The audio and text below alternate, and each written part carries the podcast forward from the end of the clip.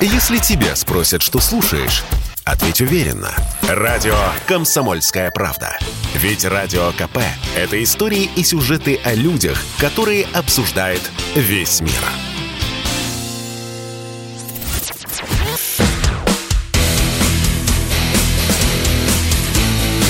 Программа с непримиримой позицией.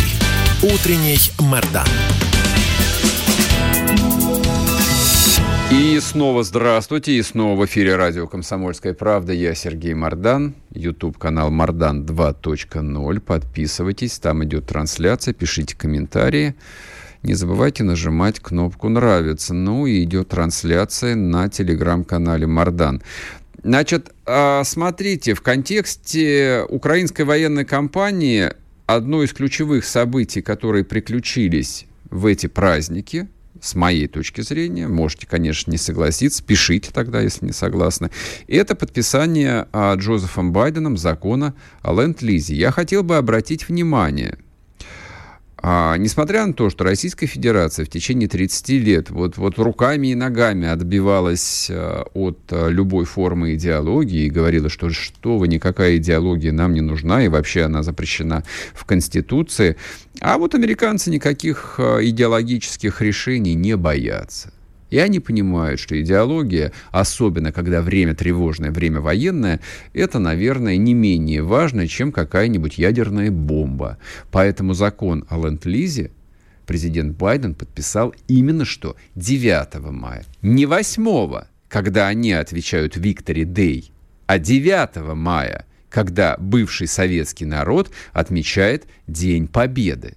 Как думаете, случайно? Ничего подобного. Ничего в этом мире случайного нет. Поможет ли это Америке? Поможет ли это Украине? Зададим вопрос Малек Дудакову, политологу, эксперту по Соединенным Штатам. Малек, здрасте. Да, приветствую вас. Итак, закон о ленд-лизе. А я сначала уточняющий вопрос вам хочу задать. Во-первых, сегодня ночью а, Конгресс увеличил размер финансирования почти до 40 миллиардов, 39,8, по-моему. Да, да. Это вот в рамках вот этого закона о ленд-лизе или это какие-то две разные истории? Вот просто проясните. Да, это параллельные истории. Здесь нужно сразу понимать то, что э, в данном случае речь идет, конечно, о серьезных вещах. То есть если закон о ленд-лизе – это все-таки больше история про идеологию, про какую-то медийную повестку и так далее, фактически она не так сильно повлияет на там, ту поддержку военную, которая и так поступает на Украину, то вопрос с деньгами – это вопрос, конечно, уже насущный. Да, потому что действительно там те 13 миллиардов, которые были выделены господину Байдену на помощь Украине, уже закончились в начале марта. Ну, вот, теперь поэтому он запросил 33 миллиарда. Как мы знаем, Палата представителей этой ночью проголосовала за выделение почти 40 миллиардов. Я думаю, что быстренько это пройдет через Сенат, и, в общем, Байден эти самые деньги получит. Сумма, конечно, большая, сумма серьезная, но также нужно понимать то, что она рассчитана на сильно долгий период времени. На какой? Да, просто... вот, вот разъясните, пожалуйста. Вот ну, смотрите, миллиард. в этом году э, в Америке э, проходят выборы в Конгресс, и уже сейчас начинается сезон праймерис, и, в общем-то, все летом будет проходить. И поэтому законодатели разъедутся по своим штатам, округам, будут участвовать во всех предвыборных вещах, и поэтому собрать их снова вместе будет не так-то легко, как минимум до сентября. Угу. Вот поэтому э, те деньги, которые выделяются сейчас, их должно хватить, ну, в идеале на весь год, но хотя бы до сентября месяца.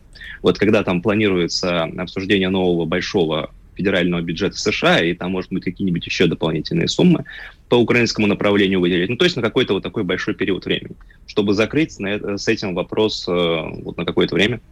Э, потому что, как мы видим, в общем-то, украинский кейс, он заставляет Байдена очень сильно э, прожигать деньги, которые выделяются. 13 миллиардов закончились буквально за там, полтора месяца. Угу. Ну, 40 миллиардов такими темпами вполне возможно хватит на 3-5 месяцев, потом придется снова запрашивать деньги. А как думаете, они дадут еще столько же?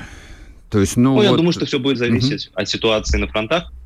Да, как бы сейчас очевидно, что там никто особо не спорит, потому что вот это вот, да, раздута медийная история вокруг э, великого сражения за Battle of Donbass, на, которое Байден называет чуть ли не главным сражением всего, украинского кризиса, украинского конфликта, ну, что, в принципе, возможно, так оно и есть.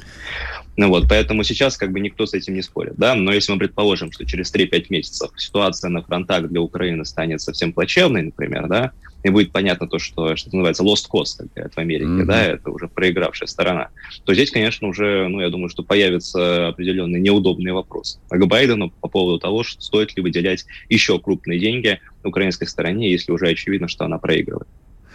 А, вопрос вот сугубо практический. Значит, начинаются выборы в Конгресс, а демократическая партия э, вот вступает в свою политическую кампанию, ну, в не очень хороших э, раскладах. Да. Вот, то есть все пророчат, э, что они проиграют. Вопрос только вот насколько этот разгром будет чудовищным.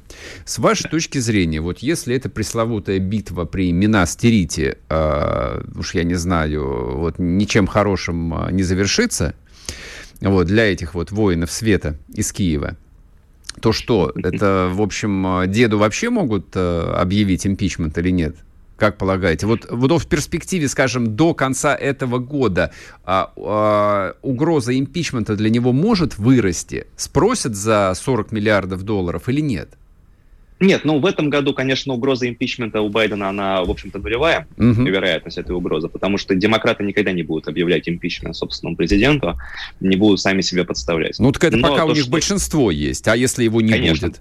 Да, большинство есть, да, но большинство, я напомню, они его лишатся, скорее всего, вероятно, да, уже с начала работы новой сессии Конгресса, а это 3 января 23 года. А, все, год. понял, то есть в этом, в этом году Джозеф Байден в любом случае в своем а, кресле усидит. Скажите, да. скажите мне еще вот что. А, вчера появилась информация о том, что никаких переговоров а, значит, а, мирных России вести не будет, вплоть, ну, разные были оценки, то ли вплоть до окончания выборов сначала в Конгресс, потом в Сенат, либо пока не поменяется человек в Белом доме. Насколько вообще э, вот эта конспирологическая версия может рассматриваться с вашей точки зрения? Что вот Байдену там, э, не знаю, Путин или коллективный Путин, все, выписали черную метку, до свидания, никаких переговоров мы вас похороним. Ну, смотрите, здесь, конечно, там никто не спорит с тем, что нам, ну, России, да, российским национальным интересам как-то ситуативно, действительно выгодна победа республиканцев на выборах Конгресс, потому что будет ситуация разделенной власти, и республиканцы будут там заводить всякие разные расследования в отношении Байдена. Я думаю, что будет попытка объявить ему импичмент весной следующего года и так далее. То есть придется заниматься вот этой вот э, межпартийной грызней больше, да, и меньше, чуть меньше внимания уделять на внешнюю политику. Но, с другой стороны, я думаю, что, конечно, там любой вопрос о переговорах и о торге, он э, в первую очередь связан, конечно, с позицией западной стороны, которая показала себя не особенно договороспособной в нынешних условиях. Но если их поставить перед фактом того, что, в общем-то, поражение Украины, оно ну, очевидно, его уже, скорее всего, нельзя э, как-то изменить, то, конечно, они, я думаю, что уже будут готовы на, какому-то торгу. Но для этого действительно должна, наверное, все-таки пройти битва за Донбасс, потом вполне возможно, да, это освобождение Одессы и так далее. То есть такие очевидные военные цели, которые бы уже поставили западный мир перед фактом того, что, в общем-то, ситуация на украинском фронте для них разворачивается совсем неблагоприятно. Слушайте, они действительно вот верят э, своей собственной пропаганде, своей риторике о том, что, в общем, Путин практически проиграл, и действительно, в общем, война до победного конца, ну, как бы война для Украины, и, в общем, мы поддерживаем э, Украину, никаких переговоров. Э, это что? Это вот э, именно просто политическая ситуация текущая, либо это вот э, там то, что называется экзистенциальный выбор, который они сделали, ну ничем не рискуя при, при этом. Да, ну смотрите, по поводу того, насколько они сами верят своей пропаганде, я здесь склонен считать то, что все-таки не до конца. Поэтому одно дело, безусловно, политическая риторика, но если мы посмотрим там, на ту аналитику, которую публикуют э, все возможные аналитические центры при Пентагоне, при Госдепартаменте и так далее, то там, ну, в общем-то, все последние недели аналитики говорят об очевидном факте, то, что ситуация на фронте не самая лучшая, поэтому давайте-ка мы как-нибудь э, будем все-таки переходить к стадии переговорной, так, чтобы позволить России сохранить лицо и самим нам сохранить лицо.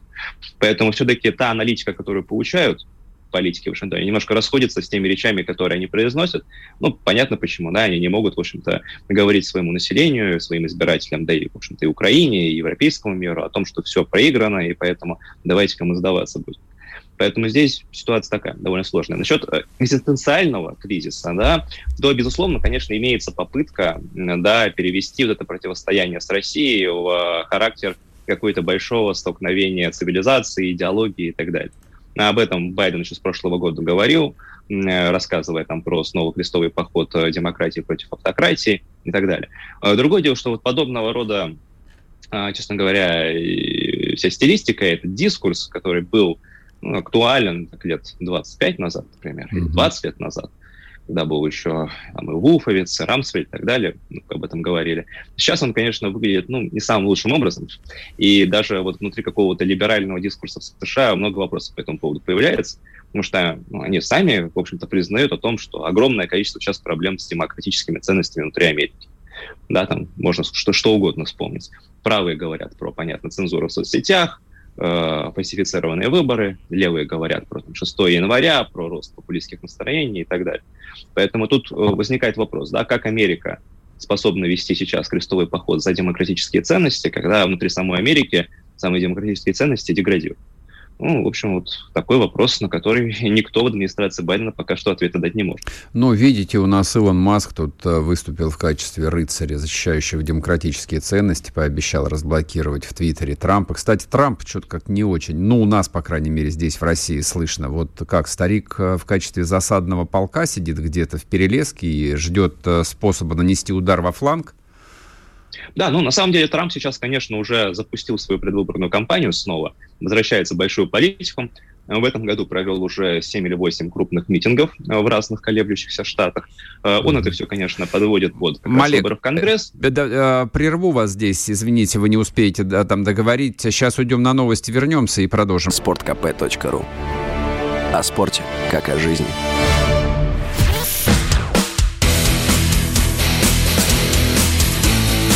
Программа с непримиримой позицией. Утренний Мордан.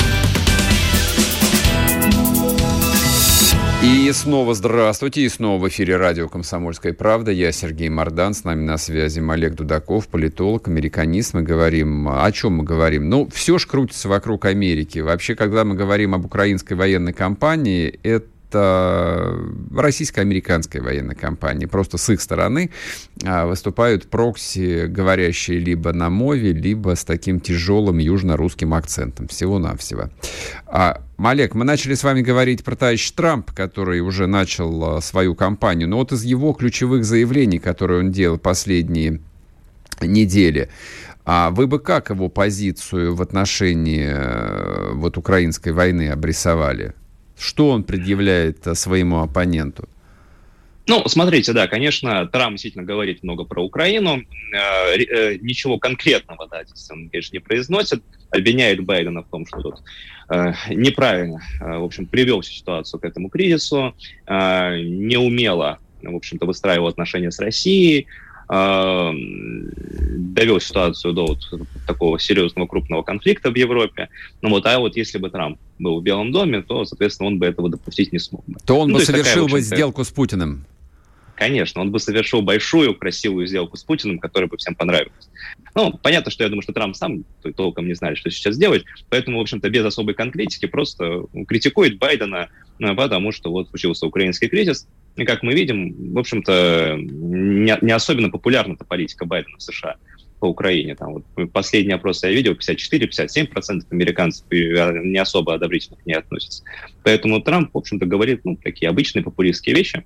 Вот. Э, конечно, если мы предположим, да, что возвращается в Белый дом в 2024 году, то есть его поражение, впервые с времен господина Кливленда в 19 веке вот смог после своего поражения какой-то президент вернуться Белый дом, то, конечно, я думаю, что у него, безусловно, будет какая-то попытка э, сделать, как вы правильно сказали, этот самый grand deal с Россией mm-hmm. по поводу Украины хотя бы чтобы показать то, что вот он, в отличие от Байдена, гораздо более эффективный президент. Ну, как мы помним, он в свое время пытался, да, Израиль с арабским миром замерить, там и Сербию с Косово и так далее.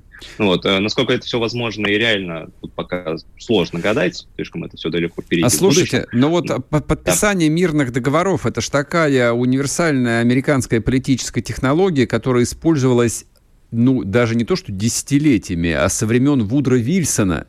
Это, в общем, такая вундервафля, то, что называется. Вот мы, значит, со всеми договариваемся, мы всех сажаем за стол переговоров, мы в шоколаде, мы получаем свой самый лучший, самый жирный кусок э, пирога. Но здесь, по-моему, примерно то же самое. То есть вот э, довести до полного истощения Россию, прежде всего, э, ну, Украину, как часть исторической России, а дальше выйти в белом фраке и сказать, что, ну, типа, все, ребят, давайте, сейчас Америка все устроит, да.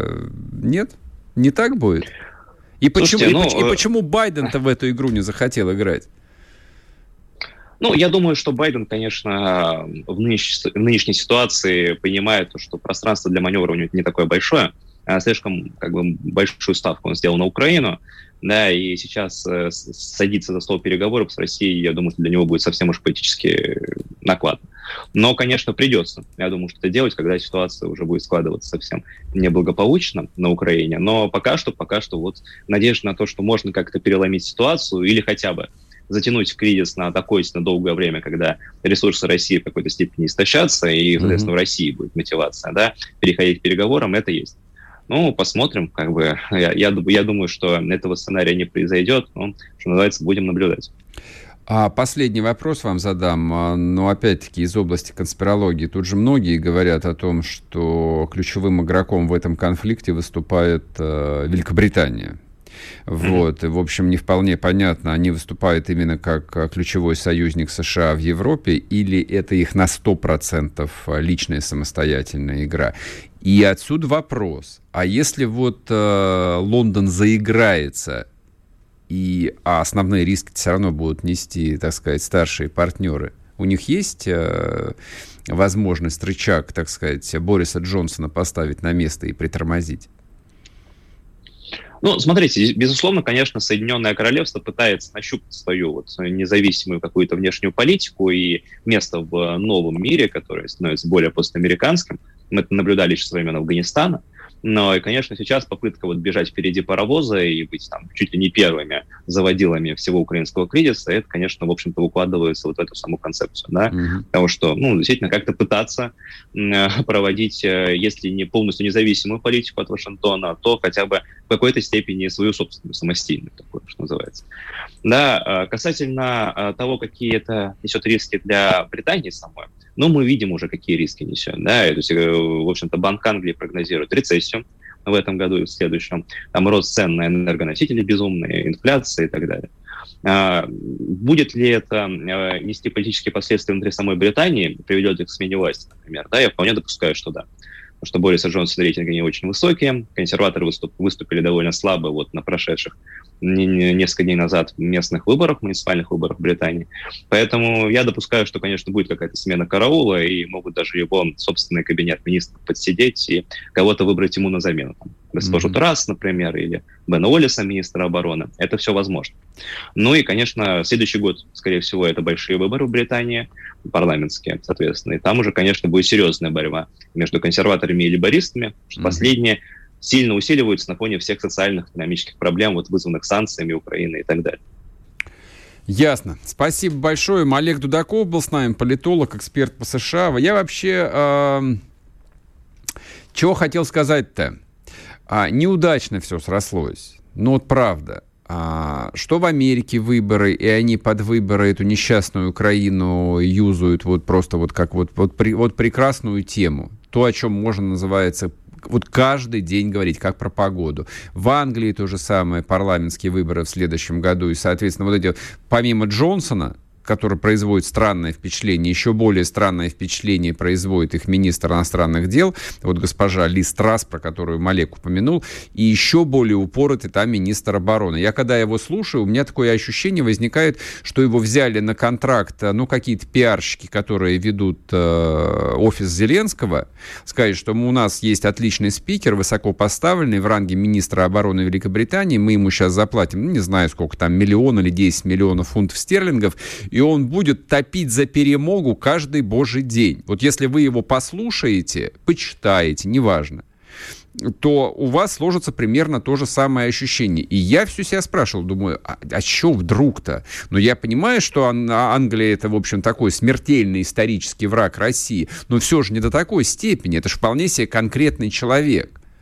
Ну, видите, как все очень просто. То есть очевидно, что Борис Джонсон а, в следующий раз премьер-министром не станет, а, возможно, даже и до конца срока не досидит. А вот кто унаследует место, и вот здесь разворачивается отдельная история. Вот два британских ястреба, которые делают одно заявление страшнее другого, это министр иностранных дел и министр обороны. Кто скажет, что это, в общем, такой сугубо теоретический интерес, который нас с вами не касается, он нас непосредственно касается.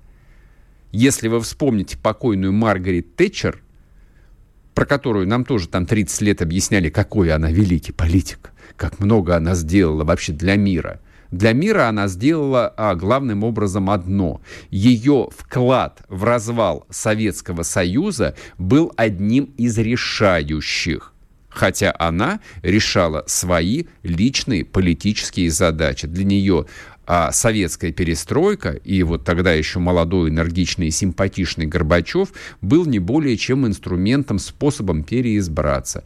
Ну, а мы с вами расхлебывали все то, что приключилось потом уже, после 1985 года. Вот так вот отражаются на нас, на всех, на добрых русских людях парламентские выборы Великобритании. Ну а уж про выборы американских президентов я даже и говорить не буду. А если вас а, это хоть сколько-нибудь утешит, а некоторых утешит, а украинским гражданам будет еще хуже, потому что они вообще не субъектны.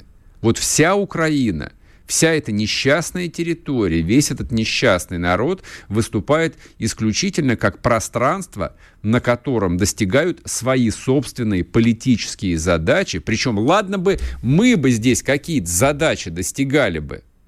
На самом деле и мы не вполне субъектны, и мы были не инициаторами того, что происходит. Ну ладно, это тема для отдельного разговора потом, после победы. Почему украинская политика хронически была неактивной. Не мы задавали тон, не мы задавали цели и задачи, не мы заставляли Запад реагировать. Это потом, это после победы.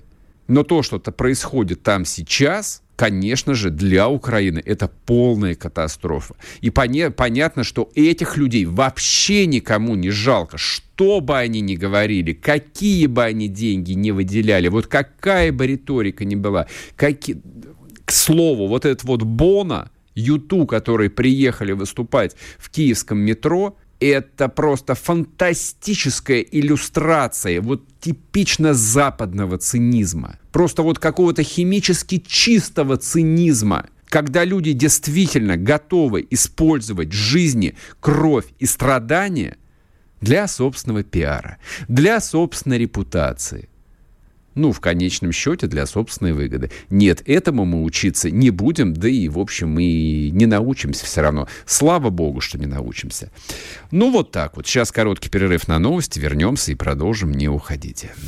Радио «Комсомольская правда». Мы быстрее телеграм-каналов.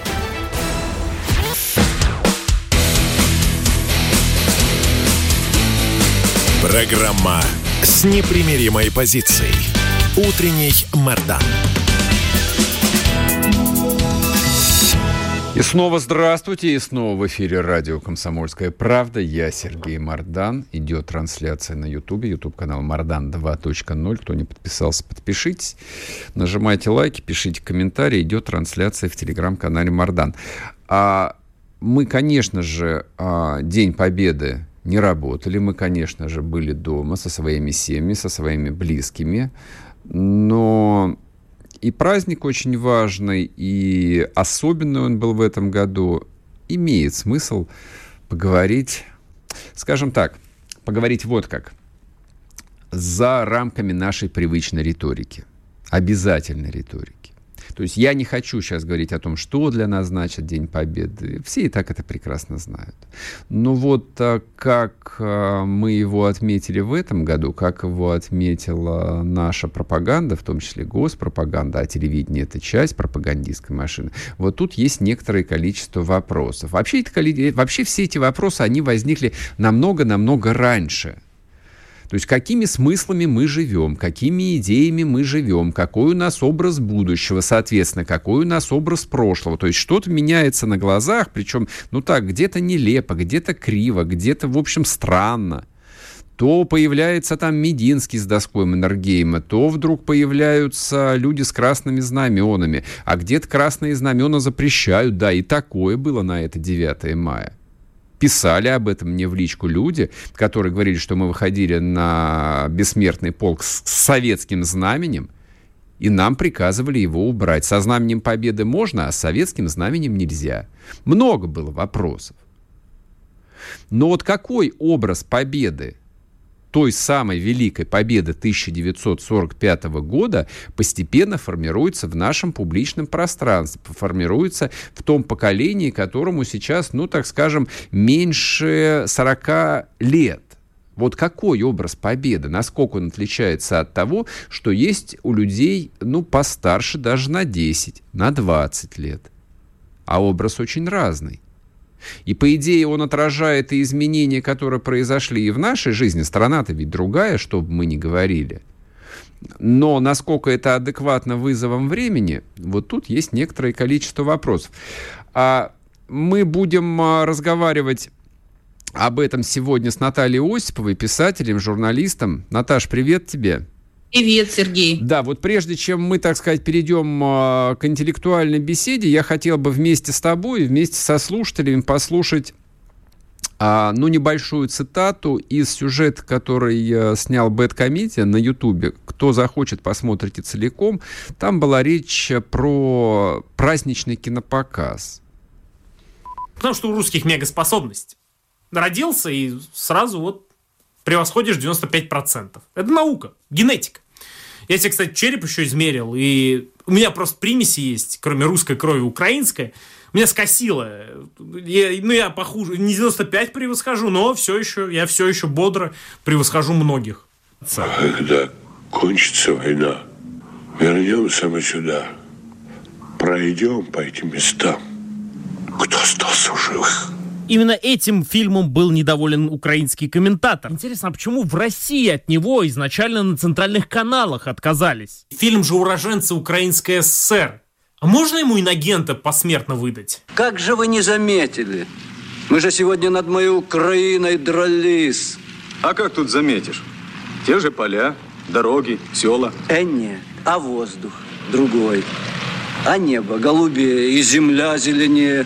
Командир, Насчет зелени. У нас в Сибири. Ну зачем, дорогой Сибирь? Приезжай по Курьяне. Ты там посмотришь, что такое зелень. Там гора. Ты Енисей видел? Не видел. А ты Цханисхаль видел? Поехали. Не видел. Дружба странная. Разные национальности совместно борются за общие интересы. Посмотрите лучше Девитаев. Продались мы с тобой, дружище. За колбасу и пиво. Я не предал друга. Наши ошибки забудутся а подвиги останутся. Ну, как подвиги Маннергейма, например. Ну, подумаешь, помог умертвить огромное количество людей в блокадном Ленинграде. Когда-то же он был героем в Российской империи. Быдло, как обычно, не оценило. Ну, вот так вот. Вот, то есть я понимаю, что позиция, ну не то чтобы предвзятая, это позиция личная, вот э, очень простое линейное сравнение. Вот посмотрите, пожалуйста, великое советское военное кино. Здесь э, речь ведь не только о фильме «В бой идут одни старики», там и «Летят журавли», ну много что мы можем вспомнить. И вот посмотрите на дерьмо, которое снимает, э, снимается на деньги фонда кино, типа Девитаева, допустим. Вот проблема в чем? В Девитаеве, в фильме Девитаев – или проблема в том, что мы оказались, в принципе, в совершенно другой стране, в другой реальности, и попытки натянуть советскую реальность на то, что есть на самом деле, они, в общем, выглядят фальшиво. И есть ли из этого выход? Как ты думаешь? А, мне кажется, а, что проблема, наверное, в отношении тех людей, э, э, которые сейчас этим занимаются. Вот тех, кто снимает, тех, кто выходит на сцену петь э, ртом, да, победные песни. Не исполнять, да, так сказать, как мы там помним, да, на чем нас воспитывали там на Бернесе, скажем, да, а вот ну, выдать, так сказать, к сроку, к 9 мая датский концерт или там написать что-то такое, да, то, что вот укладывается в патриотическую, в патриотический некий заказ государственный. То есть освоить государственный заказ. И вот если с таким подходом а, люди принимаются за работу, и плюс еще применить вот эти вот да, современные форматы сторителлинг, да, так сказать, э, компьютерная графика и прочее. Вот и получается, я вчера, э, я в День Победы тоже включил несколько раз телевизор, Девитаева я выключила, честно, а, ну, потому что это невозможно просто, диалоги. И слабак, слабак. Да, слабак, да, и про снайперши а, тоже то же самое, значит, она говорит, я хочу стать снайпером, я хочу стать героем. Ну, то есть вот мои дедушка и бабушка прошли войну. То есть риторика «я хочу стать героем» — это вообще, понимаете? Это не, это, это, не по, это не по-русски звучит вообще. Это, это смешно абсолютно, потому что, да, сейчас на, подвиг, на сайте «Подвиг народа» мы читаем о каждом нашем предке, да, заслужившем орден, что вот а, он, а, что такое подвиг, да, и там объясняется, там, наводил артиллерийскую установку, там, остановил наступление врага. Но для них это была вообще реальность войны, это была работа войны они не воспринимали себя, так сказать, с пафосом героически.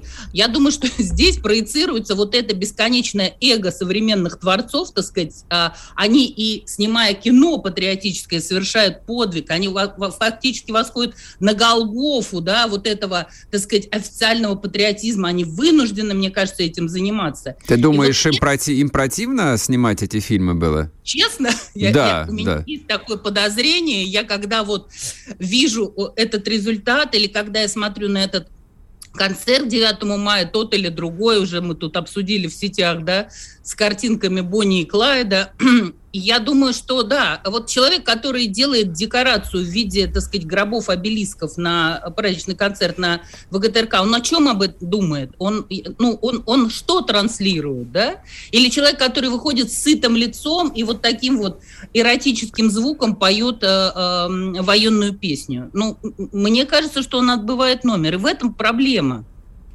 А что с этим делать? Да? Ну, во-первых, я, я уверена, что э, должны прийти в индустрию э, создания э, да, произведений э, там, в искусство люди, конечно, другие, да, а, э, дополнить или, так сказать, вытеснить, это должен быть естественный процесс, или, так сказать, модерируемый процесс, мы сейчас не об этом. То есть очевидно, что должны а, прийти люди, у которых по-другому устроено в этом смысле восприятие, да, и по-другому а, они воспринимают эти задачи. А, ну и потом, знаете, не научишь же, конечно, патриотизму из-под палки, да, вот сейчас ты посмотришь патриотический концерт или, или, или, так сказать, мы включим тебе фильм про войну, и ты проникнешься этим. А, я вот а, в празднике а, приведу пример, да, я ездила в Михайловское, и такая абсолютно неожиданная получилась э, э, симметрия с Днем Победы, потому что едешь по дороге в сторону Ржевского солдата, Ржевского монумента. И здесь mm-hmm. нужно сказать много хороших слов в адрес а, Владимира Мединского, который критикуется там, да, за кадром бэткомедианом, понятно, за доску Маннергейма. Но, собственно, это ведь его военно-историческое общество сделало эти так называемые маячки памяти, вот эти э, желтые указатели, которые ты видишь на дороге, mm-hmm, да, и ты видишь, да. Здесь деревня переходила из рук в руки семь раз. А, помни подвиг наших бойцов. Здесь сороковая армия воевала. Здесь сожгли 14 деревень и мирных жителей погубили. Да? И ты едешь, и в тебя это заходит, да, mm ты можешь себя осознать, вот это единство времени и места, да, осознать, что вот ты здесь, где были эти бои. А, ты видишь проезжая отреставрированные, заново покрашенные серебрянкой эти памятники, эти братские могилы. Это очень важно. И, наконец, ты приезжаешь к солдату, кстати, вот, пожалуйста, сделано молодыми людьми ведь этот памятник. Молодой да, архитектор, да, молодой, э, молодой скульптор. Э, Сереж, я не знаю, был ты или нет, но он производит ошеломительное впечатление. Я вообще всем, кто вот еще не был, советую это просто вот как обязательный пункт программы. Обязательно сводите детей. А, обязательно съездите сами. Это просто переворачивает. Ты там замираешь буквально. Там люди, вот мужики э, плачут. Э, прям вот невозможно оторваться от этого монумента, он и в такую погоду, и в солнечную. Наташ, я на минутку тебя прерву, мы должны уйти на новости, вернемся и сможем продолжить. Наталья Осипова с нами, не уходите. Радио «Комсомольская правда». Мы быстрее телеграм-каналов.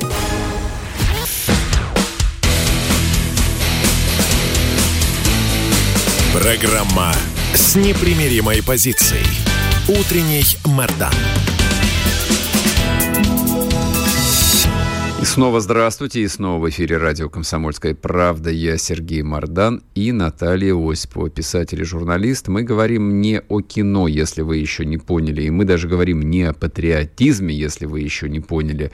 А мы, наверное, пытаемся сформулировать, а, существует ли какой-то современный патриотизм, и стоит ли вот этих вот творцов а, этого и агитпропа, и пропагандизма, и, и патриотизма так уж на вот бить. Может быть, они стараются, нравится. Может, не просто тупые, а может, талант просто нет. Может, Бекмамбетова давным-давно нужно было выслать куда-нибудь э, там в Голливуд, чтобы он э, осветительные приборы подносил. Вот, а не, а не лепить из него главного русского режиссера. Может, в этом проблема на самом деле? А, ну, вообще я хочу сказать, что, конечно, да, вот и на примере памятника Ржевскому э, солдату, Ржевский монумент, это вот как раз, да, доказывает, что патриотизмом нужно э, заниматься людям талантливым, да? Угу, Это угу. главный ключ. Вот талантливым людям, и тогда все получается. И все эти деньги выделенные и собранные народом работают, понимаешь? И все технологии работают. И в сторителлинг мы умеем, и в монументальной Не выражайся, пожалуйста, вот, вот слов таких матерных не говори. В общем, делаем все прекрасно. Да? Ну, получил, получился памятник современный и понятный современному ребенку, да, маленькому, который там стоит за завороженный смотрит mm-hmm. на него. Э, вещь на уровне э, вечного огня, вот не побоюсь такого сравнения. И а, вот а, и дальше, да, я начала с Михайловской, ты приезжаешь в Пушкиногорье, и ты видишь могилу Пушкина, ты видишь монумент, доску памяти девяти саперам, которые погибли при, при разминировании нашей святыни национальной, да, угу. немцы, как известно, заминировали, причем очень хитрыми современными бомбами, а там было двойное и тройное минирование, именно поэтому столько людей погибло. И здесь же, на территории Святогорского монастыря, очень хранимый, понятно, что он маленький, это не столица, это мало денег, э, тем не менее, очень ухоженный, любовно обихоженный а, братская могила, братское захоронение тех, кто погиб за освобождение этой земли. Понимаешь? И дальше ты смотришь на Пушкина, и все соединяется. Вот здесь не надо никаких речей, не надо бравурных маршей, да, не надо никакой пропаганды, то, что называется. Вот ребенка ты отвезешь, и, и все понятно. И про Россию, и про Пушкина, и про это поле, и про этих ребят, павших за этого Пушкина нашего, понимаешь? Все соединяется в единую э, вот это вот, это понятно, что это одна история, это одна и та же борьба, одни и те же люди, да, один и тот же культурный код. Это потрясающе. Вы знаешь, если бы вот таким человеческим путем а, вот так э, современных детей, да, не заставляя там как-то не из-под палки, вот просто отвести вот по этой дороге, понимаешь, на пути от э, героев, которые вот по, по, по обеим сторонам шоссе лежат э, Рижского Э, э, Новой Риге и э, отвезти к Пушкину, понимаешь? Наташ, прости, я перебью тебя. Ну вот э, давай будем э, людьми рациональными, современными. Это все, конечно, здорово и классно, и памятник хороший. Но, как сказал классик, Кино для нас является важнейшим из искусств. И если ты хочешь, чтобы современное поколение, те, кому сейчас 10, 15, 20, 30, 40 лет, ну, хоть сколько-нибудь э, там были похожи на нас, а, им э, нужно дать какую-то альтернативу фильму, ну, я даже не знаю, «Враг у ворот», например. Хорошее военное кино, хоть и сняли его американцы. А получается очередной Девитаев, а получается очередной тошнотворный Сталинград. И с этим что делать? Может, Слушай, во, ну, может вот... вообще ничего не делать. Вот у нас есть великое военное кино. Вот что там а, началь, те, теленачальники сидели и мытарились, там ставили это дерьмо в сетку праздничную. Да, забит весь эфир праздничный был современными этими поделками. Ну, может, они правы, может быть, действительно народ не хочет смотреть, не летят журавли, не журавли, не в 101 раз в бой идут одни старики, даже подкрашенные, а хотят современный боевик, чтобы там дрифт на танках был и все такое прочее. Слушай, знаешь, но я считаю, что, э, конечно, обязательно надо молодым показать это кино, но оно, конечно, уже историческое, и для них нужен новый язык.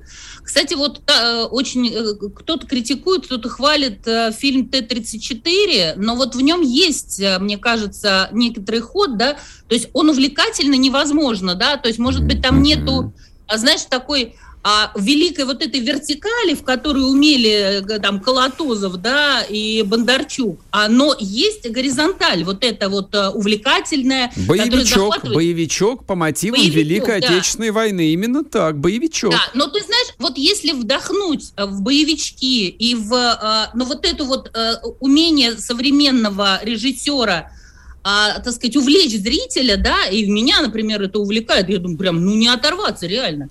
А, и а, если, а, понимаешь, вот эту выстроить а, идею, ну, вот эту вот, ради чего ты снимаешь, ну, не, ну, не ради того же, чтобы рейтинг набрать, да? Конечно, вот ради этого, чтобы заработать кассу.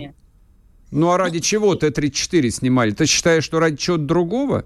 Нет, я говорю, что нам для того, чтобы вот, что, что, что дать вот людям э, младше 40, да, им нужно дать э, увлекательную вещь, да, рассказать увлекательную историю современную, и визуально яркую, понятную. И, конечно, должна быть, ради чего ты рассказываешь. То есть, собственно, сама задача. Понимаешь, вот это режиссер должен иметь в виду. Две задачи. Увлечь публику и, собственно, чего ради он вообще пошел э, и взял бюджет на патриотический Ну фильм. вот смотри, Наверное... смотри, я тебе приведу пример. Я, поскольку люблю Америку, вот все мои слушатели это прекрасно знают, я тут через день об этом говорю. А, я сравню, а, ну, допустим, тот же самый Т-34, даже Девитаевым не буду тебя травмировать. И совершенно замечательный американский фильм «Ярость» про танкистов. Вот, с Брэдом Питом. Вот даже американцы, на что уж вот изощренный народ, который про деньги все понимает, сняли современным языком трагическую историю подвига. Я напомню для тех, кто вдруг не видел, там Брэд Питт в конце погиб, спасая своих товарищей. Это военная история, это про трагедию и про подвиг.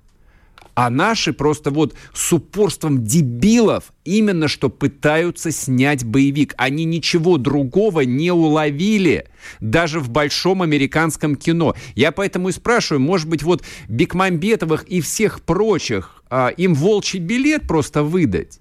и отправить, э, ну, я не знаю, там, чем заниматься, ну, получать какую-нибудь другую профессию и этим заниматься, а этим запретить просто заниматься.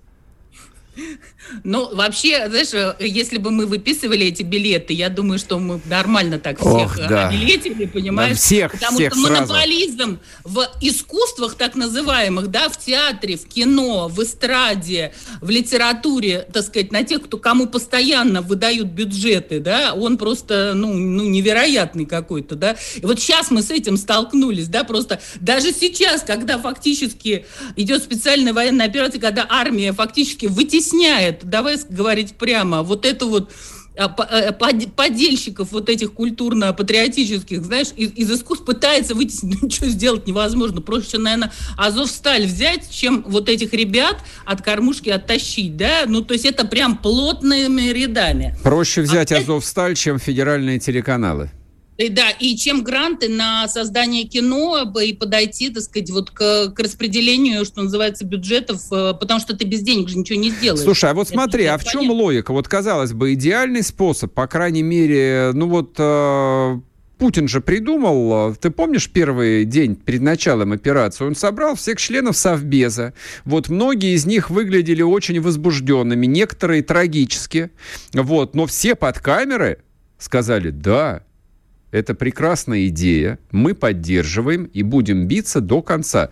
Ну, вот вам модель, по идее, которая должна быть реализована во всех, так сказать, э, предприятиях, ведомствах, корпорациях. То есть все должны подстро- построиться, поставить камеру и по очереди говорить, что да, мы поддерживаем, да, мы за настоящий патриотизм. Я что-то... Вот, вот Федор Сергеевич Бондарчука, нашего великого, который снял вот этот вот Сталинград, вы слышали что-нибудь, вот, чтобы он поддержал не, военную операцию? Не слышно. Да, да многих не слышно. Никого, слушай, а... никого не Молчат, слышно. спрятались. Как рыба об лед, да.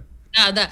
А ты знаешь, а, ну, а, как кто-то сказал, замечательно, да, ну что ты предлагаешь экстремизм, запретить да. людям с хорошими да. лицами получать государственные деньги на борьбу с государством, что ли? Ну, как я постоянно там? предлагаю экстремизм, да, я предлагаю запретить выдавать людям деньги, я предлагаю всех вот повязать этой самой круговой порукой. Если уж ты хочешь там работать на государство или кормиться от государства, будь ласка, пожалуйста, записать короткий трехминутный ролик о том, вот как ты поддерживаешь. Я уж не говорю о том, что э, там фонду кино неплохо было бы выдать там 3-4-5 грантов на фильмы о украинской военной кампании.